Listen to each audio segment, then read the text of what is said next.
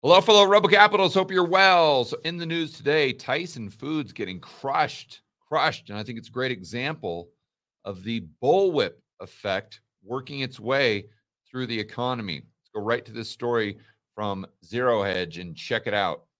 Title: And now food deflation? Question mark.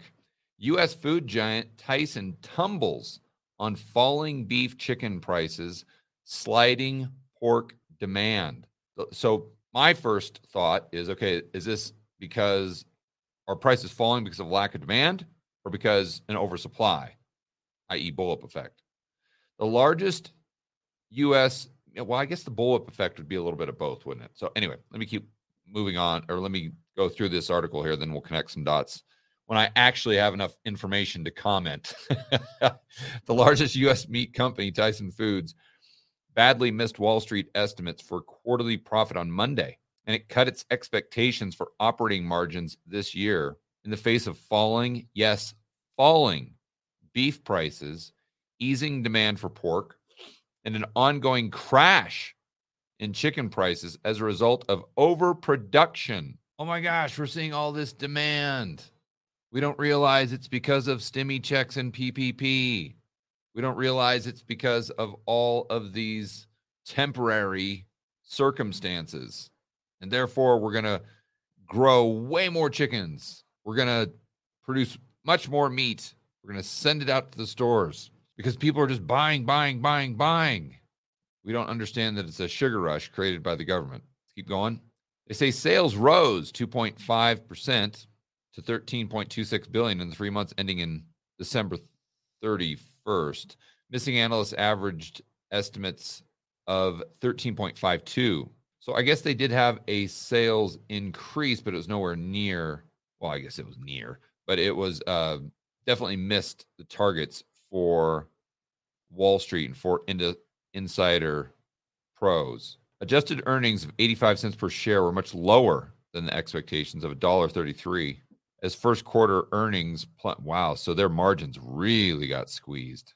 As first quarter earnings plunged 70% from a year ago and missed expectations. The reason? A 1.3 billion dollar hit from cost of goods sold. There, there you go. Price mix as cost of goods sold rose while margins selling prices shrank. Huh. So what's happening is the corporation, their input costs increase while demand for their product or the demand supply balance wasn't what they expected. And I say demand because uh, demand could have increased, or excuse me, demand could have decreased relative to supply. You see, if demand is staying the same, but supply goes way, way up, well, demand decreases relative to, to supply, but demand itself is still flat. So, bottom line here is they're selling a lot less than they expected. Therefore, they have higher inventory and their input costs have increased. Therefore, they're probably have to, having to decrease prices. And all of this combined is, is just crushing their margins. Huh. Wow, that is something to really think through. And what's fascinating is their input costs, which are probably pretty fixed are increasing and there's just really nothing they can do about it. It makes you kind of wonder what would prompt their input costs to decrease. I guess when the the retailers start going out of business, the wholesalers have to do the same thing at their at, at their level, right? Where they're having to decrease their prices because of demand because demand goes down and their margins get squeezed. But right now, I'm just looking at this at surface level, it seems as though the wholesalers are maintaining their margins and saying, hey, retailer, you need to take the hit. It says results were bad all around, Credit Suisse said in a note, and the CEO did not disagree. We got hit in month, we got hit in the mouth in Q1 because of all the protein on the market. So oversupply relative to demand, bullwhip effect. Tyson Chief Executive Officer Donnie King said in a Monday call with investors from November to now, the demand didn't show up in fresh chicken, King said. So I'm wondering if the demand didn't show up from a standpoint of what the normal demand is or the demand didn't show up based on what their expectations were because those could be two consi- completely separate things. The earnings miss comes as prices for some meats have been tumbling from record levels and stockpiles swelled more than anticipated.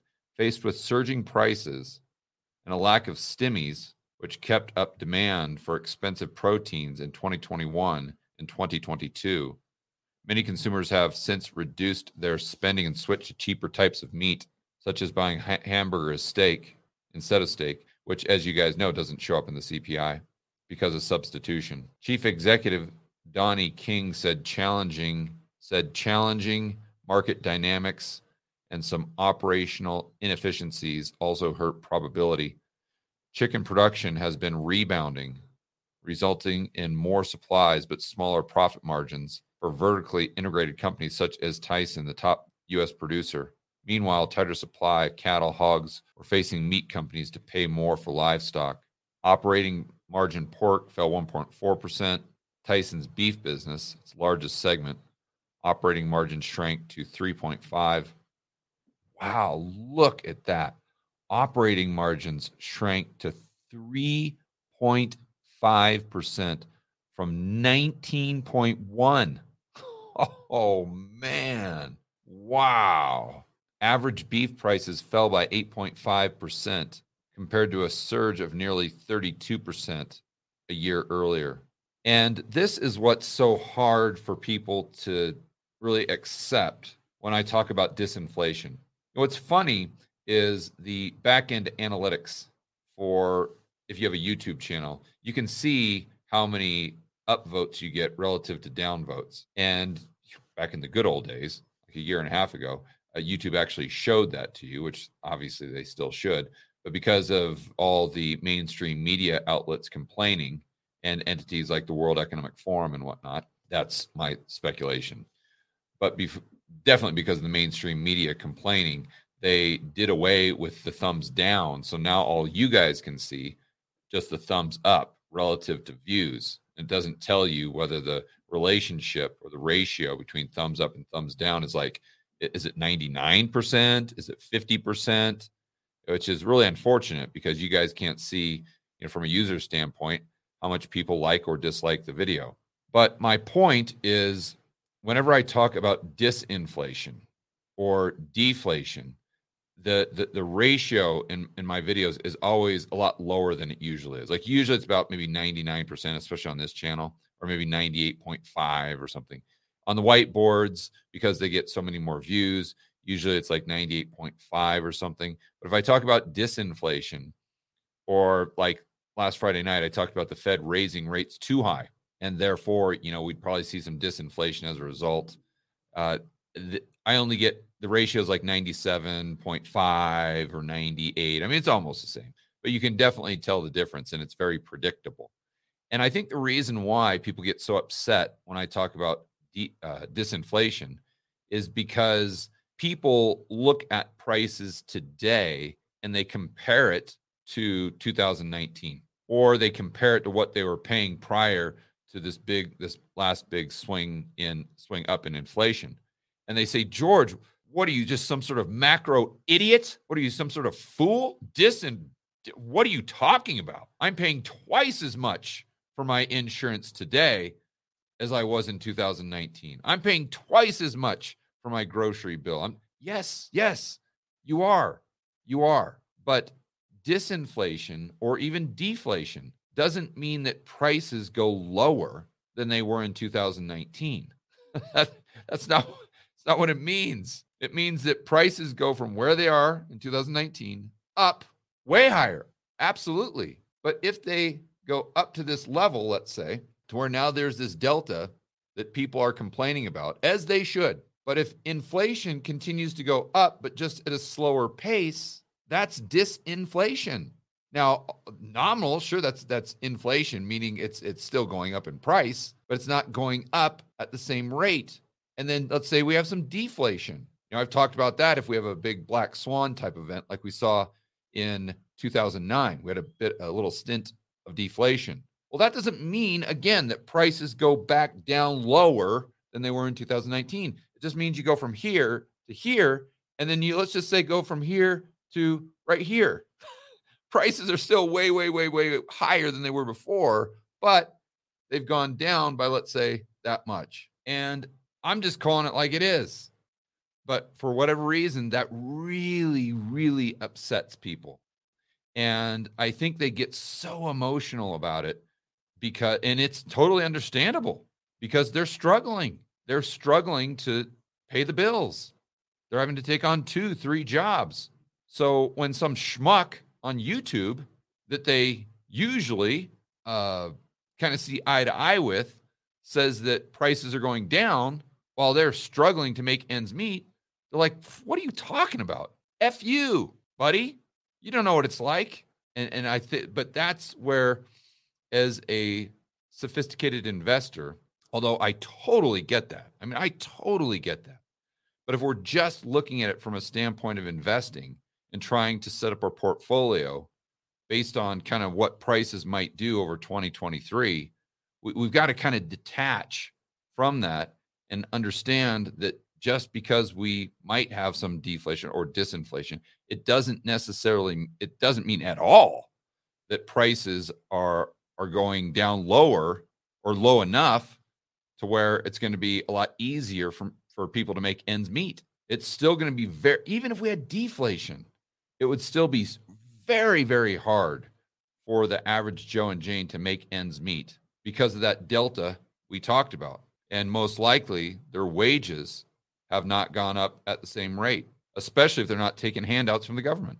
I mean, if they're if they're doing the, the right thing, you know, if they're if they're trying to be a responsible person and if they're trying to contribute to society instead of take from society, they're just getting absolutely screwed. And I get it. But again, that doesn't necessarily mean that we're we're not having disinflation or in some areas here, as we can see, and in used car prices, and maybe in the real estate market, some actual deflation.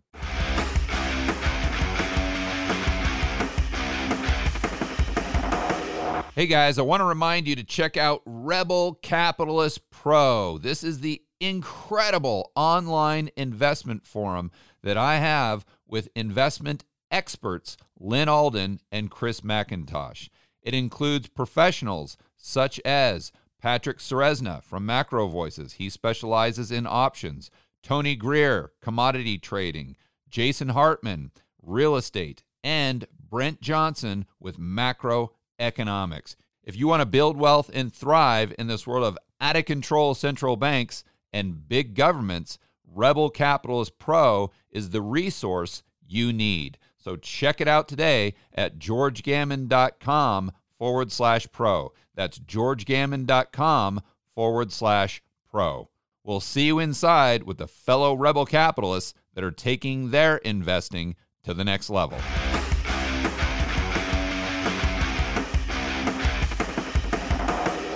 Okay, let's keep going here. So it says softer domestic demand and higher live cattle costs in beef. Yeah, so they oversupplied. Demand gets crushed because it was a sugar rush but yet all their input costs are still going up because the wholesalers haven't decreased their prices because they're trying to push that onto the retailers. They're trying to force the retailers to squeeze their margins before they squeeze theirs, meaning the wholesalers.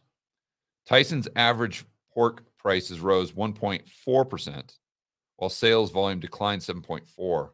The company cut its outlook adjusted operating margins in pork to 0 to 2% for fiscal 2023. Previous forecast 2 to 4%. So pork prices up slightly, beef prices down significantly, and then chicken, did they say chicken prices? I'm going to assume chicken prices were down as well. Yeah, I'm going to assume chicken. Wait a minute. I saw chicken. Yeah, I'm going to assume chicken prices actually decreased and it's not that chicken prices were lower than what Tyson Foods had expected. Here's their balance sheet. That's interesting. Ah, so this is yeah, this is just the revisions based on their expectations. Huh. There you see that margin compression. 19.1% on beef, 2.7%.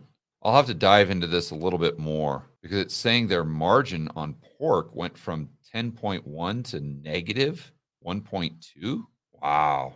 I mean, if, if that's if those are actual numbers and, and not just kind of taking out of context because we're not seeing the whole balance sheet, that that's unbelievable. And I think the real takeaway here is if this is happening to Tyson Foods, this same thing most likely will continue to happen throughout the economy in other areas in other businesses. What does that do to corporate profits? And what does that do to the unemployment rate? I mean it's just so hard for me to reconcile story after story after story just like this with the jobs number that we saw on friday where the expectations were. George did you see jeff's video on the jobs report?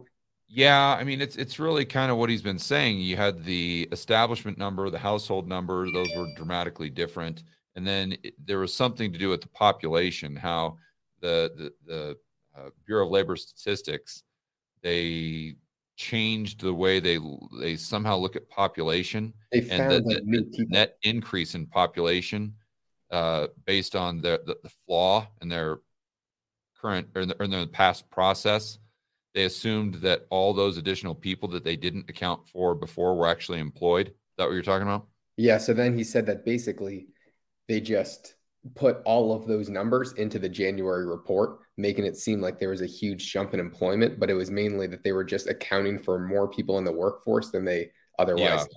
And yeah. then he said the real numbers besides that were very low. Mm.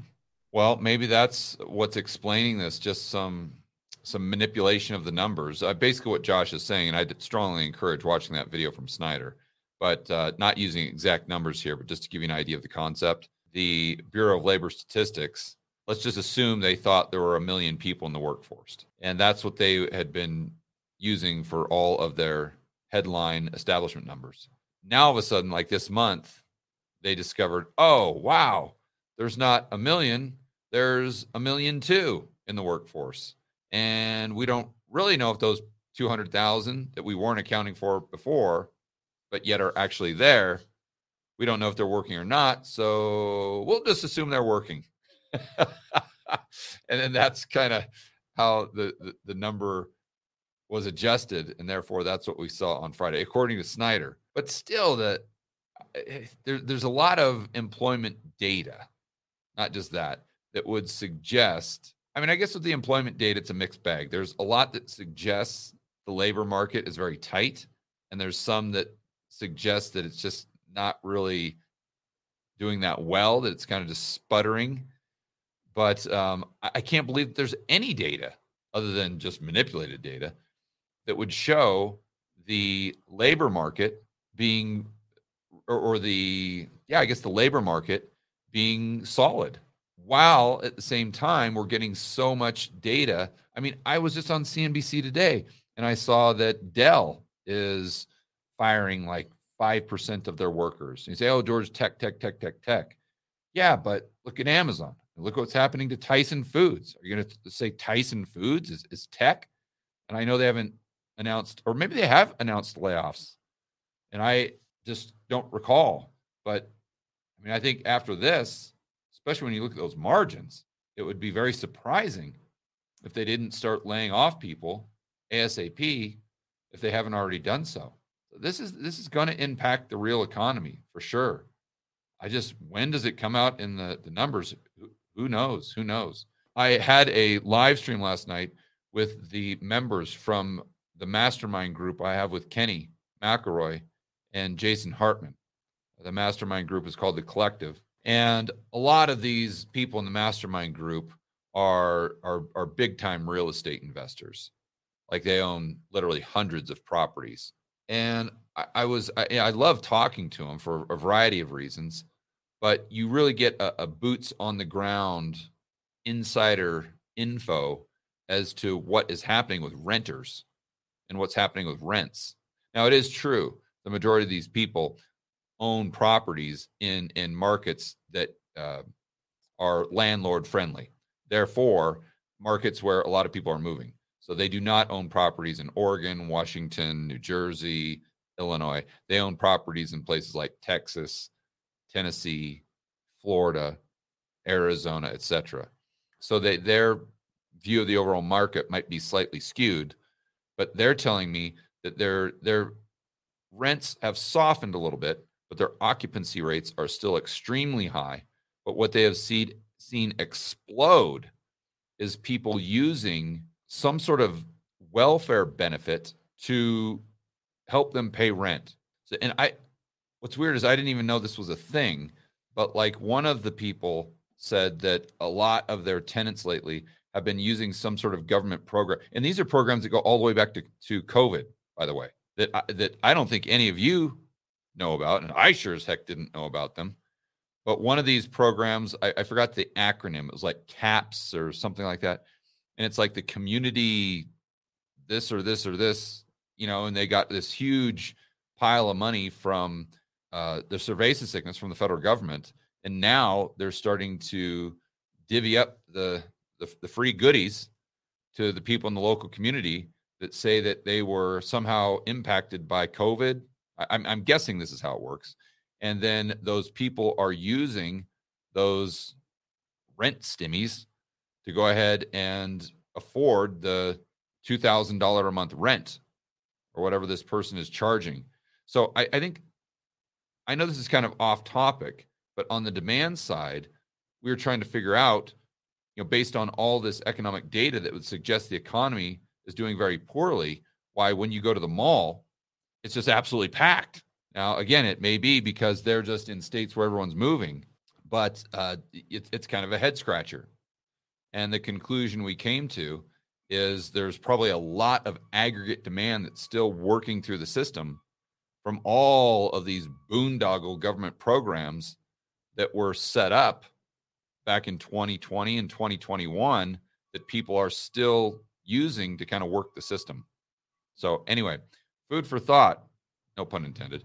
And I'd I'd love to hear what you guys have to say in the comments here. So on that note, enjoy the rest of your afternoon. As always, make sure that you're standing up for freedom, liberty, free market capitalism. We'll see you in the next video.